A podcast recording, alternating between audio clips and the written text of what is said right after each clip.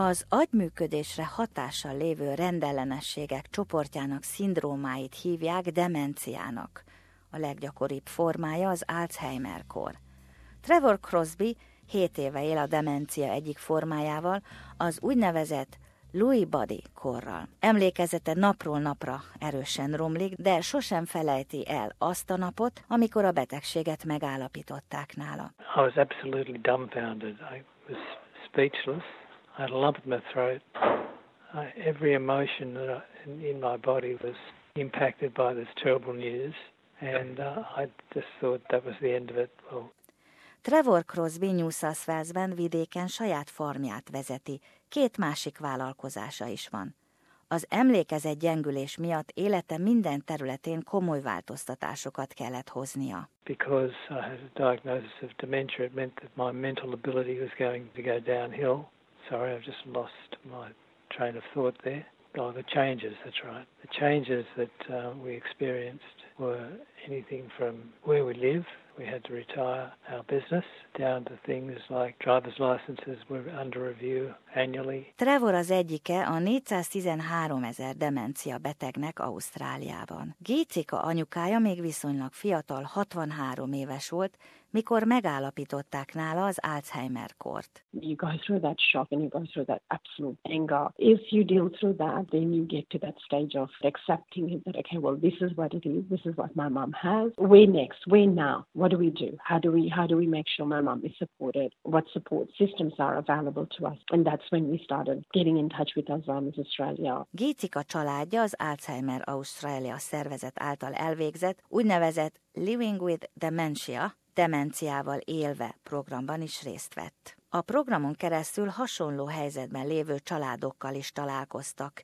néhány beteg még csak korai ötvenes éveiket taposták. There are people 10 years younger than my mum who are getting this. Listening to people, listening to how they were managing. What the program was really helpful was in terms of how do you then go through the journey of dementia? How do you live uh, well with dementia? What, what's involved for the carers? Gitika megtanulta, hogy ahogy az Alzheimer-kor megváltoztatja a betegeket, a közvetlen gondozó számára egyre nehezebb feladatok hárulnak, mint például Gitika apjára. whilst it was about what support mechanisms were going to be there for my mum, it was also about my dad as well, making sure how he was supported. Ahogy mamájának állapota egyre rosszabbodott, a családnak azt is el kellett döntenie, hogyan osztják meg a gondozás felelősségét hogyan változtassanak stratégiájukon. What's the different roles that everyone's going to do? Obviously my dad being the not working, my dad was going to be the, the primary carer. Then my brother and my sister-in-law. So everyone starts doing different roles to make sure that a support system is set up to make sure that everyone's supporting, helping, talking. Every week or every month, there could be a change in mum, what she could do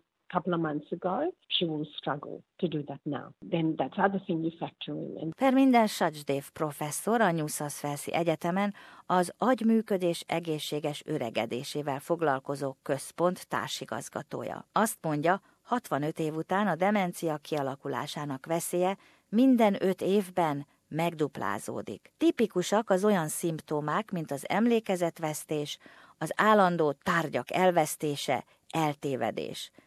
Mindez lassan és fokozatosan kezdődik. As it progresses, then a number of other aspects become affected. They may have difficulty in uh, language, they may have uh, difficulty in understanding what is being uh, said or written, they may have, uh, they may start having difficulty in writing, and they may have other problems like recognition of people as it advances. And then their personal activities, they have difficulty managing their finances, they may have difficulty even in their personal care looking after their hygiene and uh, other personal needs. This happens over several years. Sajdev professzor azt mondja, a demenciával élő bevándoroltak többsége otthoni ellátásban részesül, mivel az időskori gondozó otthonokban nincs elég kulturálisan felkészült ápolóprogram. Míg nincs gyógymód, a hétköznapokban lehet azért egyről kettőre jutva jól működő életet élni, teszi hozzá. Firstly, people are coming earlier for diagnosis and also with good care you can actually maintain function for, for several years.